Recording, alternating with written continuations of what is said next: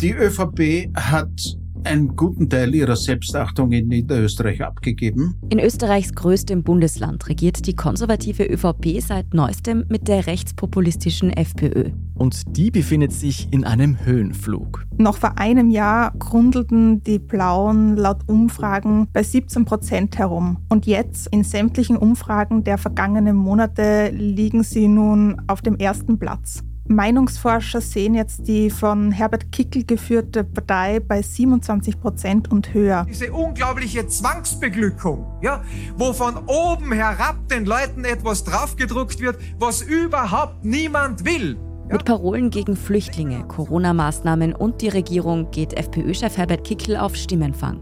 Die sagen, die traditionellen Parteien geben mir nichts mehr, ich wähle aus Protest die FPÖ. Ist Niederösterreich für die FPÖ nur der Anfang vom großen Comeback? Ich glaube tatsächlich, dass Herbert Kickl, seit er Innenminister war, Blut geleckt hat am Regieren. Die Regierungsbeteiligung der FPÖ in Niederösterreich wirkt sich auf jeden Fall sehr auf die strategischen Überlegungen der Partei aus. Bringt sich die ÖVP schon für die nächste schwarz-blaue Koalition im Bund in Stellung? So hat zum Beispiel der Clubobmann der Volkspartei kürzlich eine Koalition mit der FPÖ zuletzt nicht mehr dezidiert ausgeschlossen.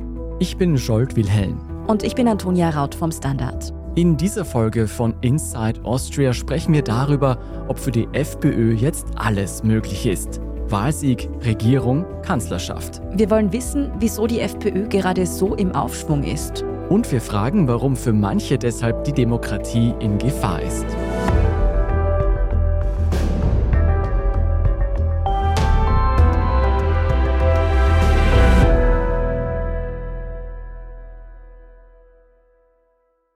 Vor gerade einmal zwei Monaten gelingt der rechtspopulistischen FPÖ ein folgenreicher Wahlsieg. Die FPÖ feiert ihren Erfolg. Bei der Regionalwahl in Niederösterreich schaffen es die Rechtspopulisten auf Platz zwei hinter der ÖVP. Blaues Wunder, die FPÖ ist der große Wahlgewinner. Sie legt fast 10 Prozentpunkte zu. Nummer eins ist dort immer noch die Volkspartei ÖVP. Aber sie muss in einem ihrer traditionell wichtigsten Bundesländer herbe Verluste einstecken.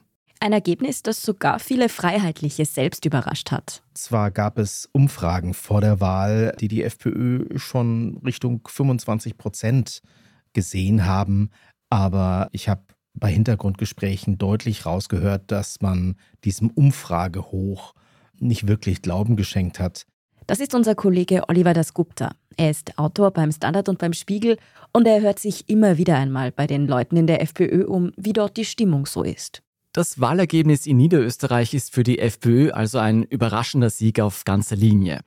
Und womit erst recht niemand gerechnet hat, dass die Freiheitlichen nach der Wahl tatsächlich mitregieren würden. Denn im Wahlkampf haben die Blauen eine ziemlich schmutzige Kampagne gegen die ÖVP-Regierung geführt. Ganz konkret hatte die FPÖ es vor allem auf die ÖVP-Landeshauptfrau von Niederösterreich abgesehen. Also das, was in Deutschland die Ministerpräsidentin wäre. Johanna Mikl-Leitner. Sie galt zumindest bislang als vielleicht mächtigster Kopf der ÖVP, als Kanzlermacherin, als diejenige, die durchaus mitentscheidet, was auf Bundesebene, was am Ballhausplatz hier in Wien im Bundeskanzleramt so passiert. Und diese mächtige ÖVP-Politikerin haben die Freiheitlichen im Wahlkampf ständig attackiert. Liebe Freunde, es sind genau Politiker wie Mikkel Leitner, die die Spaltung der Gesellschaft vorantreiben. Am 29. Jänner geht es darum, das schwarze Netzwerk aus Korruption, Machtmissbrauch und Postenschacher zu zerschlagen. Johanna Mikl-Leitner ist die Drahtzieherin dieses ÖVP-Systems. Auf die Regierung eindreschen. Das ist ziemlich klassische FPÖ-Oppositionspolitik. Aber in Niederösterreich dürften da noch ein paar persönliche Feindseligkeiten mitgespielt haben. Der dortige FPÖ-Chef und Spitzenkandidat Udo Landbauer, den Sie vorhin gehört haben, hatte nämlich noch eine Rechnung mit Johanna Mikl-Leitner offen. Die FPÖ verdächtigt das Umfeld von Mikl-Leitner beispielsweise vor etwa fünf Jahren das Liederbuch von Landbauers Deutschnationaler Burschenschaft publik gemacht zu haben, in dem es eben auch antisemitische Lieder gab.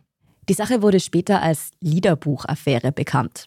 Landbauer musste sich damals aus der ersten Reihe der Politik erst einmal zurückziehen. Und das ist nicht das einzige Mal, dass die Landeshauptfrau einem Freiheitlichen angeblich in die Quere gekommen ist. Außerdem bezichten nicht wenige in der FPÖ Johanna Mikl-Leitner verantwortlich zu sein für Kickels Entfernung aus dem Innenministerium im Zuge der Ibiza-Affäre. Herbert Kickel, also der heutige Bundeschef der Rechtspopulisten. Mit dem Ibiza-Skandal hatte der eigentlich nichts zu tun. Das war immer noch Ex-Parteichef Heinz-Christian Strache, den Sie da vom skandalösen Ibiza-Video kennen. Die ÖVP forderte aber, dass auch Innenminister Herbert Kickel zurücktritt. Die treibende Kraft im Hintergrund war angeblich die niederösterreichische Landeshauptfrau Johanna Mickel-Leitner. So behauptet es jedenfalls die FPÖ. Der Rest ist Geschichte. Kickel wollte nicht gehen. Die Koalition zerbrach. Und in der darauf folgenden Wahl ist die FPÖ dann so richtig abgestürzt. Also es gab mehrere Gründe aus Sicht der FPÖ, wirklich auf die Person Johanna Mickel-Leitner loszugehen. Die FPÖ hat Mikl-Leitner im Wahlkampf aber nicht nur angegriffen. Sie hat auch ein klares Wahlversprechen abgegeben. Die FPÖ wird dafür sorgen, dass Mikl-Leitner nicht noch einmal Landeshauptfrau wird. Doch nach der Wahl kommt alles anders. Also zu Beginn hat die ÖVP als klar stärkste politische Kraft mit fast 40 Prozent mit dem Drittplatzierten, mit den Sozialdemokraten verhandelt. Das waren harte inhaltliche Verhandlungen. Diese Verhandlungen laufen aber nicht so, wie die ÖVP sich das vorstellt. Die Sozialdemokraten sind bei der Wahl abgestürzt. Theoretisch sollten sie einen billigen Koalitionspartner abgeben, der sich den meisten Forderungen des Wahlsiegers beugt. Aber bei der SPÖ in Niederösterreich kommt es direkt nach der Wahl zu einem Wechsel an der Spitze. Und der neue, junge Niederösterreich-Parteichef Sven Hergovich will nicht mitregieren um jeden Preis. Stattdessen stellt er fünf Forderungen. Wenn die nicht erfüllt werden, hacke er sich lieber die Hand ab, als mit der ÖVP zu koalieren. Starke Ansage, doch die Forderungen waren laut unserem Kollegen Oliver Dasgupta gar nicht so abwegig. Speziell für eine SPÖ, die zu ihren Grundwerten zurückfinden will. Punkte wie eine flächendeckende kostenlose Kinderbetreuung und weitere doch durchaus als sozialdemokratisch erkennbare inhaltliche Aspekte die allerdings auch Geld gekostet hätten. Die ÖVP hält diese Forderungen für völlig überzogen. Da sieht man sich lieber nach einer Alternative um. Und diese Alternative heißt FPÖ. Und dann hat man relativ schnell offensichtlich einen gemeinsamen Nenner gefunden. Mikkel Leitner und ihre Leute sagen ja, es läge an der SPÖ, die habe sich verweigert, beziehungsweise die Latte so hochgelegt, dass man sich deswegen der FPÖ zuwenden musste. Aber das wirkt schon so, als ob es zumindest nur ein Teil der Wahrheit wäre. Denn wenn man sich so in der FPÖ umhört, hat man schon gehört, wie überrascht die Freiheitlichen waren, dass die ÖVP mit Mikkel Leitner relativ zahm verhandelt hätten und dann doch sehr schnell sehr kompromissbereit waren, beziehungsweise sogar dann doch krasse Forderungen der FPÖ einfach akzeptiert haben. Was ÖVP und FPÖ da vereinbaren, trägt schon sehr eindeutig eine freiheitliche Handschrift. Nur so als Beispiel. Wirtshäuser sollen nur dann Fördergelder vom Land erhalten, wenn traditionell österreichische Gerichte auf der Speisekarte stehen. In Schulhöfen dürfte nur noch Deutsch gesprochen werden und Landesbediensteten soll das Gendern verboten werden. Und noch eins legen die Freiheitlichen drauf. Menschen, die sich nicht an Corona-Maßnahmen gehalten haben, sollen über einen Reparationsfonds entschädigt werden, weil diese Corona-Regeln später vom Verfassungsgericht aufgehoben wurden. Gerade mit Blick auf die FPÖ-Forderungen, die jetzt Politik der Landesregierung werden, fragt man sich dann schon, ob denn wirklich die SPÖ-Forderungen so dermaßen inakzeptabel für eine an sich christlich-soziale Partei wie die ÖVP gewesen wären. Dieses schwarz-blaue Regierungsprogramm sorgt in Österreich für einigen Wirbel, auch über die Grenzen von Niederösterreich hinaus. Vieles davon könnte rechtlich auch gar nicht halten, zum Beispiel die Rückzahlungen der Corona-Strafen. Das vermutet sogar die ÖVP-Verfassungsministerin. Doch die Ziele, die die FPÖ da im Regierungspakt ankündigt, sind keine Überraschung. Die niederösterreichische FPÖ gilt auch innerhalb der Freiheitlichen als besonders rechts, als extrem rechts. Das merkt man auch am Personal. Da gibt es zum Beispiel Andreas Boers. Von ihm sind Bilder in ziemlich eindeutiger Pose bekannt. Rechter Arm nach oben gestreckt, Sie wissen schon. Er behauptet allerdings, er habe da keinen Hitlergruß gemacht, sondern lediglich Fußballlieder gesungen und eine Fanpose eingenommen. Jetzt sitzt er als Abgeordneter der FPÖ im niederösterreichischen Landtag. Oder Hubert Keil zum Beispiel, der jetzt ebenfalls in den Landtag einzieht. Er nannte einen von den Nazis hingerichteten Widerstandskämpfer einen Verräter. Oder der zweite Landtagspräsident, Gottfried Waldhäusl. Er wollte als Landesrat Jüdinnen und Juden registrieren lassen, die geschächtetes Fleisch kaufen. Und er hat kürzlich im Fernsehen eine Schulklasse mit Kindern mit Migrationshintergrund beleidigt. Auf die Frage, wenn das geschehen wäre, dass hier sehr viele nicht in dieser Schule wären, ja, wenn das schon lange geschehen wäre, dann wäre Wien noch Wien.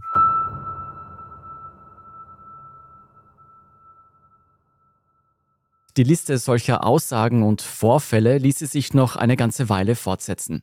Wer sich jetzt fragt, warum diese Rechtsextremen in der FPÖ so mächtig sind und jetzt sogar die Geschicke eines der größten Bundesländer in Österreich mitbestimmen dürfen, da lohnt sich ein Blick in die Parteigeschichte.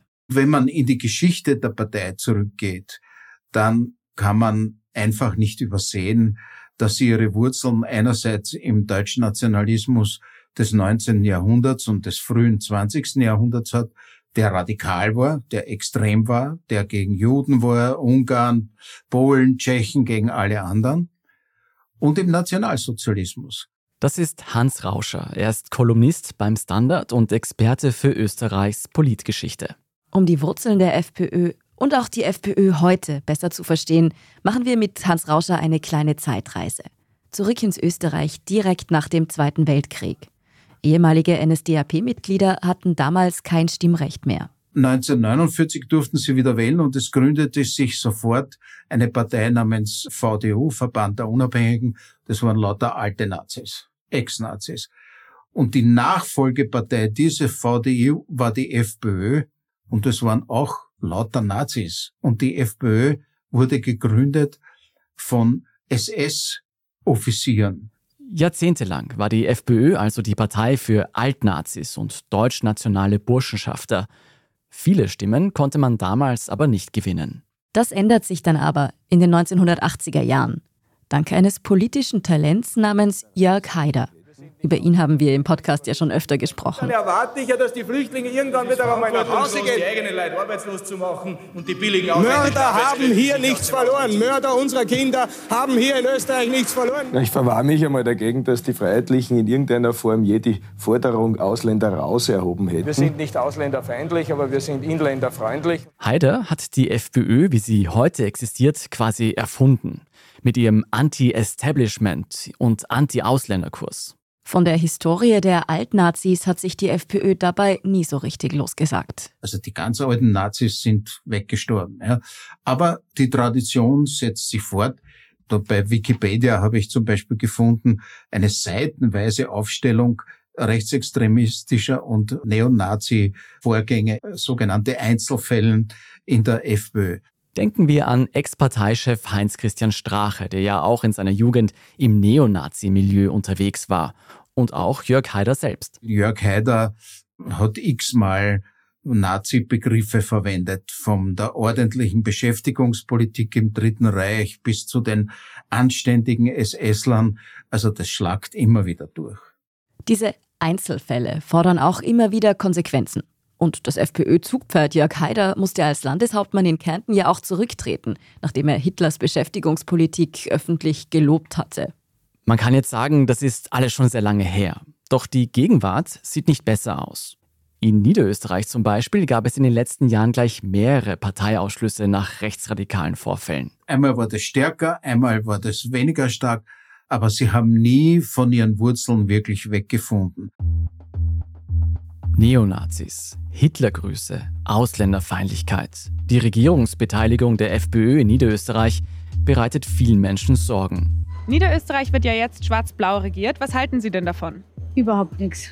Über, überhaupt nichts. Ich bin Geschichtelehrerin und bei mir Kling, ich war Geschichtelehrerin, klingeln alle Alarmglocken. Auch der Präsident der israelitischen Kultusgemeinden Österreichs, Oskar Deutsch, sieht die Koalition der ÖVP-FPÖ sehr kritisch Die FPÖ in Niederösterreich ist aufgrund ihrer Mandatare, die äh, mehr oder weniger fast alle Kellernazis sind, ja, eine ganz spezielle. Mit so einer Partei, aber auch mit der FPÖ im Bund, sollte man bei uns in Österreich keine Koalition einfach machen.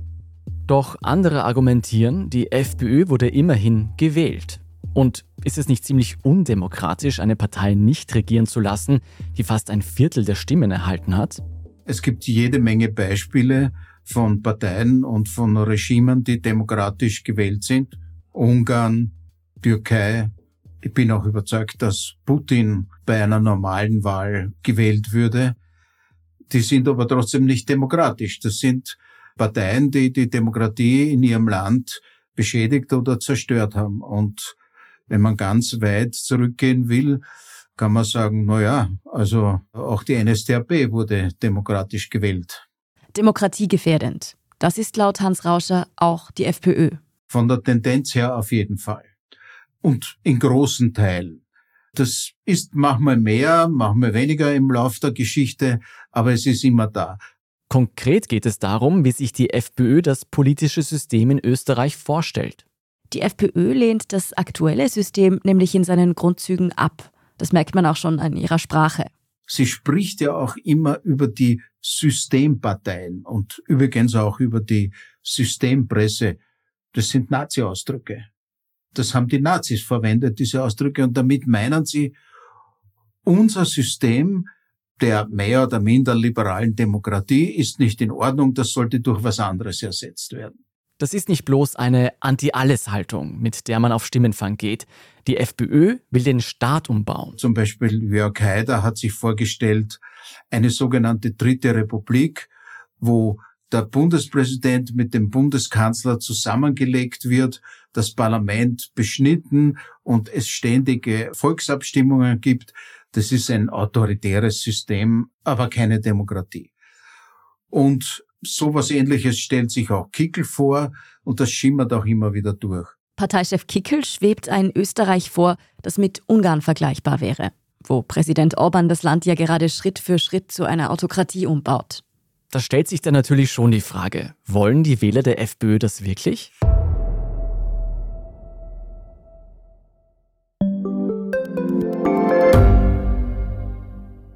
Gibt es außerirdisches Leben? Haben Tiere ein Bewusstsein? Können wir durch die Zeit reisen?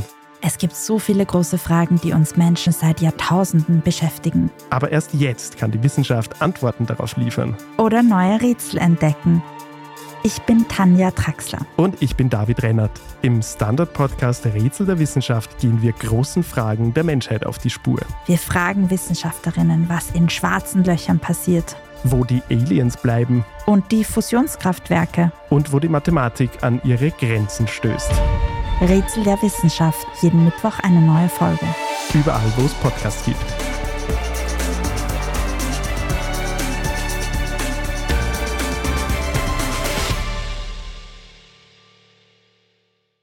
Da gibt es einen harten Kern, der ist klar antidemokratisch, klar rechtsextrem, klar Nazi-nostalgisch. Wie groß der ist, ist nicht ganz leicht zu sagen. Ich würde sagen, von den 27, 28 Prozent, die die FPÖ bisher gewählt haben, sind das sechs, sieben Prozentpunkte.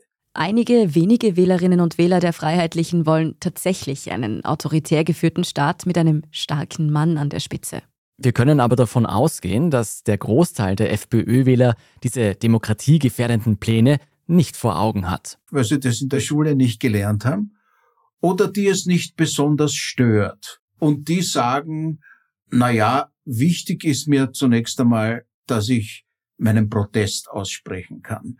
Das ist der größere Teil meiner Meinung nach. Und hier landen wir beim Grund für den aktuellen Höhenflug der FPÖ. Viele wählen die Freiheitlichen nicht, weil sie gut finden, wofür sie stehen, sondern wogegen sie sich auflehnen. Gendern hilft keiner Frau, verhunzt aber unsere Sprache. Die Österreicher pfeifen auf den Genderschwachsinn. Das Impfpflichtgesetz, das ist eines Rechtsstaates und einer Demokratie wirklich unwürdig. Künftig soll es statt den GIS-Gebühren eine Haushaltsabgabe geben. Ja, jetzt legen wir uns mit dieser ORF-Strafsteuer an. Die Österreicher haben die Nase voll Und zwar von nicht integrierbaren Einwanderer und Flüchtlingen. Diese unglaubliche Zwangsbeglückung, ja, wo von oben herab den Leuten etwas draufgedruckt wird, was überhaupt niemand will. Gegen Corona-Maßnahmen, gegen Migration, gegen Minderheitsrechte, gegen Gleichberechtigung. Kurz gesagt, gegen die Moderne. Und da müssen wir jetzt unterscheiden. Einerseits nützt die FPÖ die Angst der Menschen vor Neuem aus, vor gesellschaftlichen Veränderungen, die Randgruppen und Minderheiten zugute kämen oder mit Gleichberechtigung zu tun haben. Viele davon fühlen sich auch kulturell bedrängt, also Gendern, Feminismus, dass die Frau nicht mehr ihren Platz am Herd hat, ja, dass Homosexualität plötzlich in Ordnung ist. Und all diese kulturellen Dinge spielen da eine große Rolle. Das heißt, es gibt doch eine sehr große Schicht in diesem Land, die sich zurückgesetzt fühlt. Warum so viele Menschen diese Veränderungen ablehnen, obwohl diese sie in ihrem Leben eigentlich gar nicht einschränken, das ist eine andere Geschichte. Die FPÖ nützt diese Skepsis jedenfalls nur zu gerne aus. Was für uns an dieser Stelle aber noch interessanter ist, die Freiheitlichen sprechen auch reale Probleme an, die Menschen wirklich in ihrer Existenz bedrohen und mit denen sich viele Österreicherinnen und Österreicher alleingelassen fühlen. Mehl ist um ganze 129 Prozent teurer geworden im Vergleich zu Vorjahr. Auf äh, Mieterinnen und Mieter im Altbau kommen demnächst nämlich deutliche Mieterhöhungen zu. Um satte 8,6 Prozent steigen die Mieten. Es gibt nicht mehr diese guten Jobs in der verstaatlichten Industrie, also nicht mehr so viele. Oder wenn du früher Parteimitglied geworden bist, dann hast du auch eine Wohnung bekommen. Ja, das gibt's alles nicht mehr. Und dann gibt es natürlich das große Thema der Ausländer, weil die Zuwanderung ja ihrerseits wieder aus eher niedrig qualifizierten Personen besteht, die als wirkliche Bedrohung empfunden wird. Am stärksten ist die FPÖ bei Menschen mit niedrigem Einkommen, niedrigem Bildungsniveau oder auch Mindestpensionisten. Menschen, die Angst haben, den Job oder die Wohnung zu verlieren, ja überhaupt Angst haben, abgehängt zu werden. Das zeigt sich zum Beispiel darin, dass die FPÖ in Österreich mittlerweile die größte Arbeiterpartei ist. Und zwar mit Abstand. Bei der Nationalratswahl 2019 hatte sie eine absolute Mehrheit in der arbeitenden Bevölkerung. Ein bitteres Ergebnis für die SPÖ. Viele dieser Wähler sind von Sozialdemokraten und Konservativen nachhaltig enttäuscht. Die sagen, die traditionellen Parteien geben mir nichts mehr, ich wähle aus Protest die FPÖ. Der Aufstieg der FPÖ geht nämlich auch mit einem Niedergang der traditionellen Großparteien einher, der SPÖ und der ÖVP. Die beiden haben in Österreich jahrzehntelang gemeinsam regiert, in großen Koalitionen. Das hat mal besser und mal schlechter funktioniert, doch das sich immer wieder zusammenraufen und Kompromisse finden, das war ein Herzstück dieser Regierungsmodelle. Wie wichtig das ist, das haben die Sozialdemokraten und die Konservativen in Österreich nämlich auf die harte Tour gelernt. Die Auseinandersetzung zwischen SPÖ und ÖVP geht ja weit, weit zurück, bis in die Erste Republik. Da hat man aufeinander geschossen. Dann kamen die Nazis und man wurde gemeinsam eingesperrt oder umgebracht. Unmittelbar nach dem Krieg haben daher die beiden Großparteien gesagt, okay, es ist wahrscheinlich vernünftiger, wir arbeiten zusammen. Und das hat auch sehr, sehr lange funktioniert. Vom Ende des Zweiten Weltkriegs bis in die 1980er Jahre haben die ÖVP und die SPÖ mehr oder weniger gemeinsam festgelegt, was mit Österreich geschieht. Man hat gesagt, okay, wir machen uns aus, die arbeitende Bevölkerung kriegt so und so viel Lohnerhöhung, die Unternehmer sagen, so und so viel werden die Preise erhöht, als es ist verteilt worden. Ja? Und zwar im Einvernehmen verteilt worden. Und man hat dann auch zum Beispiel beim EU-Beitritt haben die ÖVP und die SPÖ zusammengearbeitet und das war gut für das Land. Doch es war auch ein politisches Klima, in dem viele das Gefühl hatten, wenig mitbestimmen zu können. Die Konsenspolitik der ersten Nachkriegsjahrzehnte hat ja alles erstickt. Ja, du hast entweder dort Mitglied sein müssen oder dort Mitglied sein müssen. Die Mitbestimmung, die normale Mitbestimmung des Bürgers war minimal. Ja, also das war der große Nachteil. Ende des letzten Jahrtausends war damit dann Schluss. Und das lag zu einem guten Teil an der FPÖ. Während sie über Jahrzehnte eine Minderheit in einem faktisch Zwei-Parteien-System war, beginnt sie damals, dieses System massiv zu kritisieren. Einerseits sind alte Ressentiments wieder aufgetaucht, auf beiden Seiten, muss man sagen. Andererseits hat die FPÖ unter Jörg Haider, vor allem unter Jörg Haider, einen anderen Ton in die politische Debatte gebracht. Sehr viel aggressiver, sehr viel bedenkenloser, rücksichtsloser, polemischer. Und die anderen Parteien haben zum Teil gedacht, oha, der hat damit Erfolg, das müssen wir jetzt auch machen. Und das hat die politische Kultur in Österreich nachhaltig verändert. Hans Rauscher spricht von einem Wandel von der Konsensdemokratie zur Konfrontationsdemokratie. Das sagt auch der renommierte österreichische Politikwissenschaftler Anton Pelinka. Und diese Konfrontationsdemokratie kann durchaus gefährlich werden. Eine gesunde Debatte, eine gesunde Konfrontation ist durchaus in Ordnung. Ja? Nur wirf einen Blick in die sozialen Medien und dann erkennst du sofort, was eine ungesunde Konfrontation ist, weil da spielt einfach nur Hass und Abwertung und mangelnde Rücksicht die größte Rolle und die Parteien haben allmählich gedacht, na ja, das müssen wir übernehmen, ja, und sind so in so einen Zyklus der ständigen Auseinandersetzung hineingerutscht. Alle, würde ich sagen. Allerdings die einen mehr, die anderen weniger. Und das ist schön langsam demokratiegefährdend. Diese historische Entwicklung der Großparteien spielt für die heutige Situation eine wichtige Rolle. Die FPÖ ist seit ihrer Gründung eine rechtsextreme Partei und sie steht für eine antidemokratische Politik. Ihr Großwerden hat die österreichische Politik destabilisiert und weniger konstruktiv gemacht. Wieso holt man sich ausgerechnet so eine Partei dann immer wieder in die Regierung? Die FPÖ hat immerhin schon viermal auf Bundesebene mitregiert und in zahlreichen Landesregierungen. In den meisten Fällen war es die ÖVP, die die FPÖ in die Regierung geholt hat. Die Sozialdemokratie hat den Kanzler 30 Jahre lang gestellt, von 1970 bis 2000. Und das hat der ÖVP natürlich, die davor den Kanzler gestellt hat, nicht behagt. Und sie haben nach Möglichkeiten gesucht, den Kanzler wieder zu bekommen. Und es hat sich herausgestellt, sozusagen mit Wahlsiegen ist das nicht oder schlecht zu machen.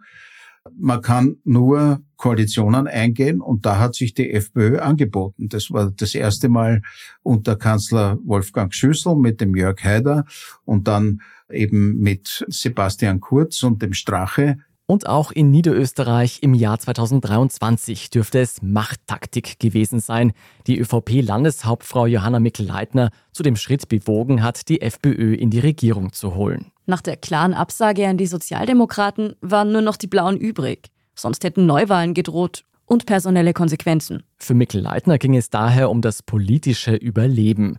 Und das dürfte die FPÖ geschickt ausgenutzt haben. Die ÖVP hat einen guten Teil ihrer Selbstachtung in Niederösterreich abgegeben. Was Hans Rauscher da anspricht, die Volkspartei ist den Freiheitlichen wirklich in fast jedem erdenklichen Punkt entgegengekommen. Sogar darin, dass diese ihr zentrales Wahlversprechen doch noch irgendwie halten konnte. Die FPÖ wollte Mikl Leitner ja auf keinen Fall zur Landeshauptfrau wählen. Deshalb wurden für die Wahl der Landeshauptfrau im Landtag extra Stimmzettel gedruckt, wo die Abgeordneten Ja oder Nein ankreuzen konnten. Und so konnten die Freiheitlichen ungültig abstimmen und Mikl Leitner nur indirekt zur Landeshauptfrau wählen. Jedenfalls hat es aber die ÖVP, die in Niederösterreich ja so eine machtvolle Rolle immer gespielt hat, hat einfach verlernt, wie es geht. Und in der Situation waren sie einer Erpressung durch die Freiheitlichen eigentlich ausgeliefert. Dass die ÖVP die Koalition mit den Freiheitlichen in Niederösterreich so bereitwillig eingegangen ist, das ist umso interessanter, weil im Herbst 2024, also in etwas mehr als einem Jahr, die Nationalratswahlen anstehen. Nach den derzeitigen Umfragen könnte die FPÖ dort sogar auf Platz 1 landen.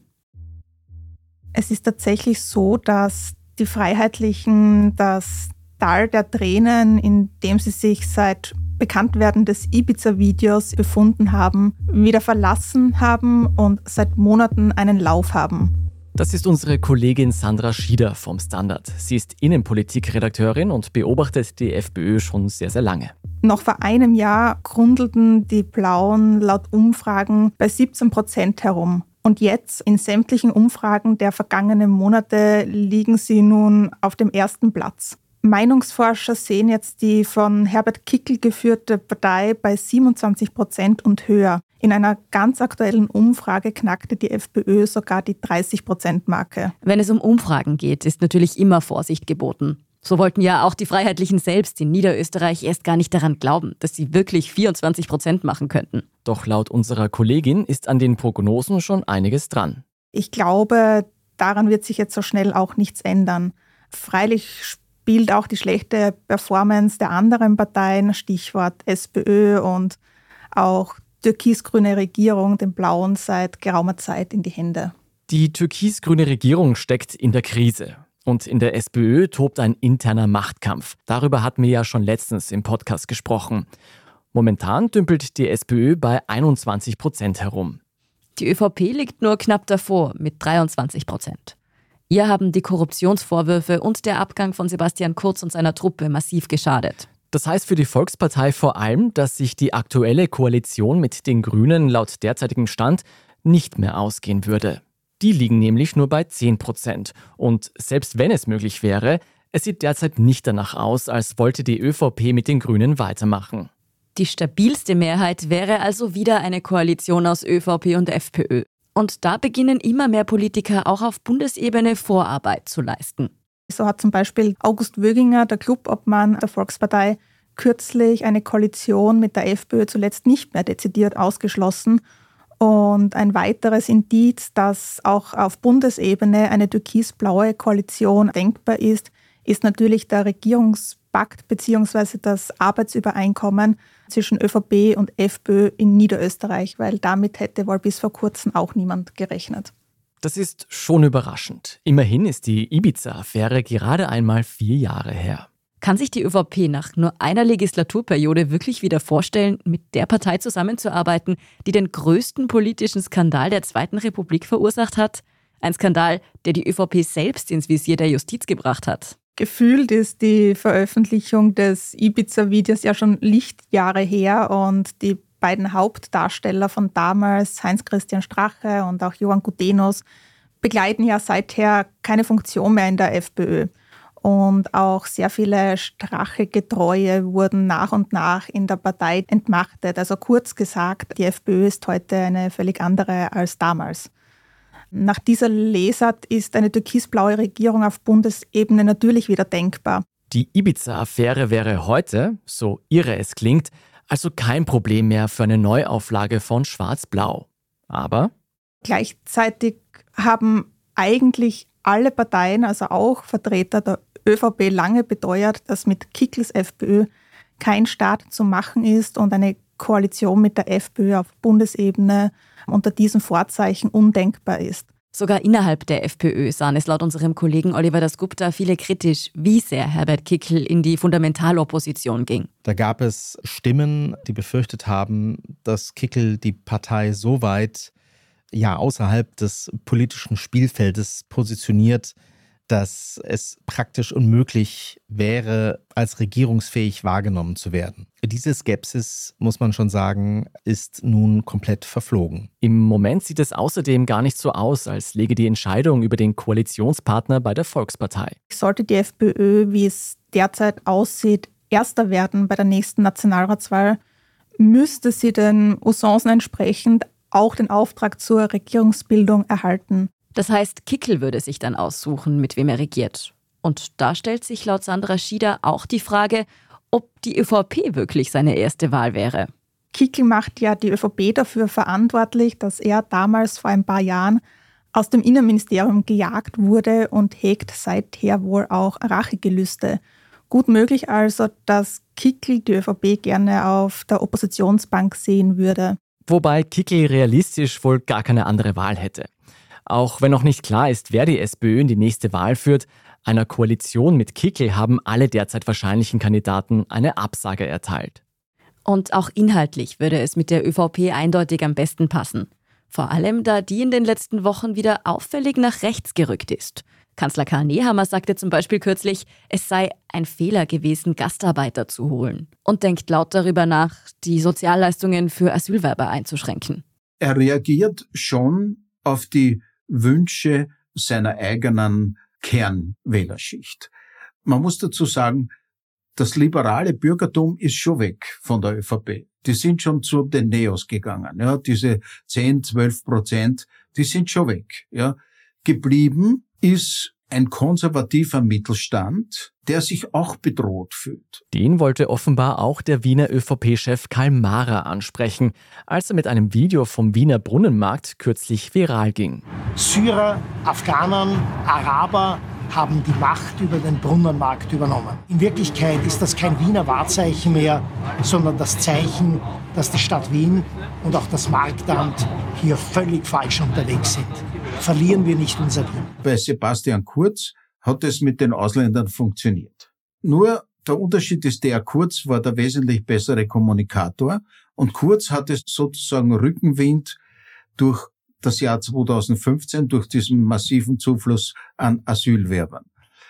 Und Nehammer versucht jetzt, das wieder aufzugreifen. Das könnte bis zu einem gewissen Grad auch funktionieren, dass er diese harte Linie der FPÖ übernimmt. Nur auch bei Kurz hat man gesehen, dass es nicht ewig funktioniert. Nach einer Weile sagen die Leute, naja, was ist jetzt? Was wurde für mich konkret getan?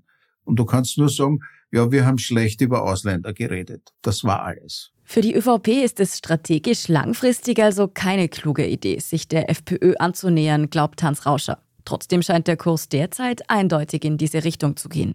In der FPÖ rechnet man angeblich schon ziemlich fix damit, bald zu regieren, sagt Kollege Oliver Dasgupta. Die Regierungsbeteiligung der FPÖ in Niederösterreich wirkt sich auf jeden Fall sehr auf die strategischen Überlegungen der Partei aus. So ist zu hören, dass jetzt auch schon Leute beauftragt werden, sich Gedanken zu machen, wie man Regierungsfähigkeit im Bund herstellt. Das klingt tatsächlich alles nach einer Art Fahrplan. Und Sandra Schieder glaubt, die FPÖ baut da keine Luftschlösser. Sie rechnet damit, dass die Freiheitlichen bei der kommenden Wahl Rekordergebnisse einfahren werden. Das ist tatsächlich gut möglich. Denn Umfragen bescheinigen der FPÖ diese Tage ja 27 Prozent und mehr. Ihr Rekordergebnis, das die FPÖ bei Nationalratswahlen eingefahren hat, also ihr bisheriges Rekordergebnis war im Jahr 1999, wo sie auf 26,9 Prozent gekommen ist. Diesen Erfolg kann vor allem einer für sich beanspruchen. Ich glaube tatsächlich, dass Herbert Kickl, seit er Innenminister war, Blut geleckt hat am Regieren. Dementsprechend groß ist natürlich auch die Enttäuschung, dass er da damals aus dem Innenministerium gejagt wurde. Und ich glaube, wenn er wieder die Chance hat zu regieren, wird er keinen Schritt zur Seite machen.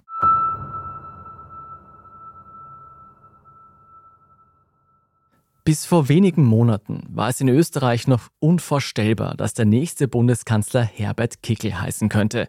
Aus jetziger Sicht ist das tatsächlich möglich. Die FPÖ verdankt ihren Höhenflug zu einem guten Teil den Großparteien. Der SPÖ, die so mit sich selbst beschäftigt ist, dass ihr die Wähler in Scharen davonlaufen. Und der ÖVP, die inhaltlich die FPÖ schon jetzt den Ton angeben lässt. Und mit ihr bereitwillig Koalitionen nach blauen Vorstellungen eingeht.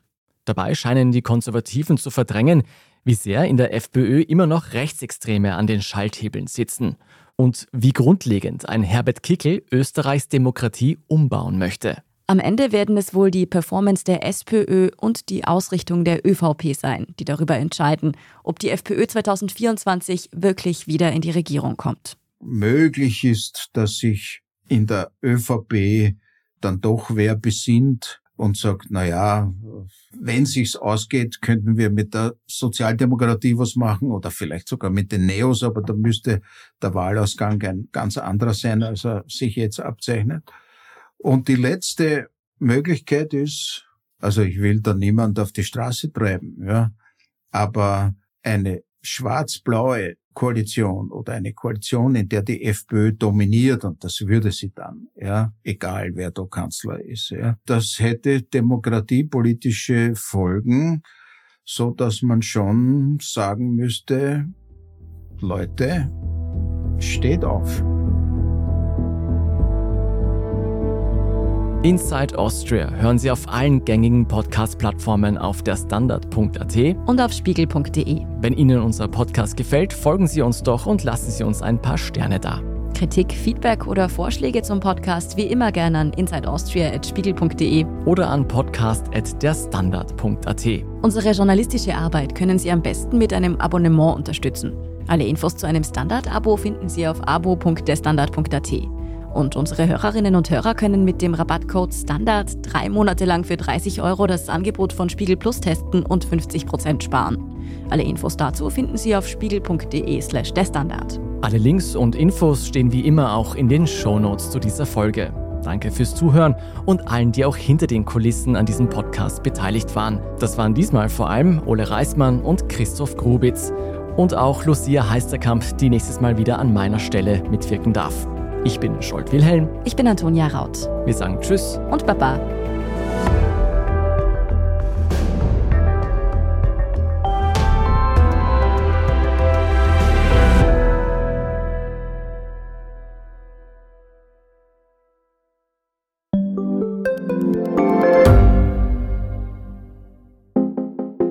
Eine offene Beziehung. Wie funktioniert das? Und wie sieht eigentlich die Arbeit einer Domina aus? Was erlebt ein Arzt in einer Eifersuchtsklinik? Ich bin Nadja Kupser. Und ich bin Kevin Recher. Wir führen ehrliche Gespräche über Liebe und Sex. Beziehungsweise ist kein Thema tabu. Jeden zweiten Samstag eine neue Folge. Überall, wo es Podcasts gibt.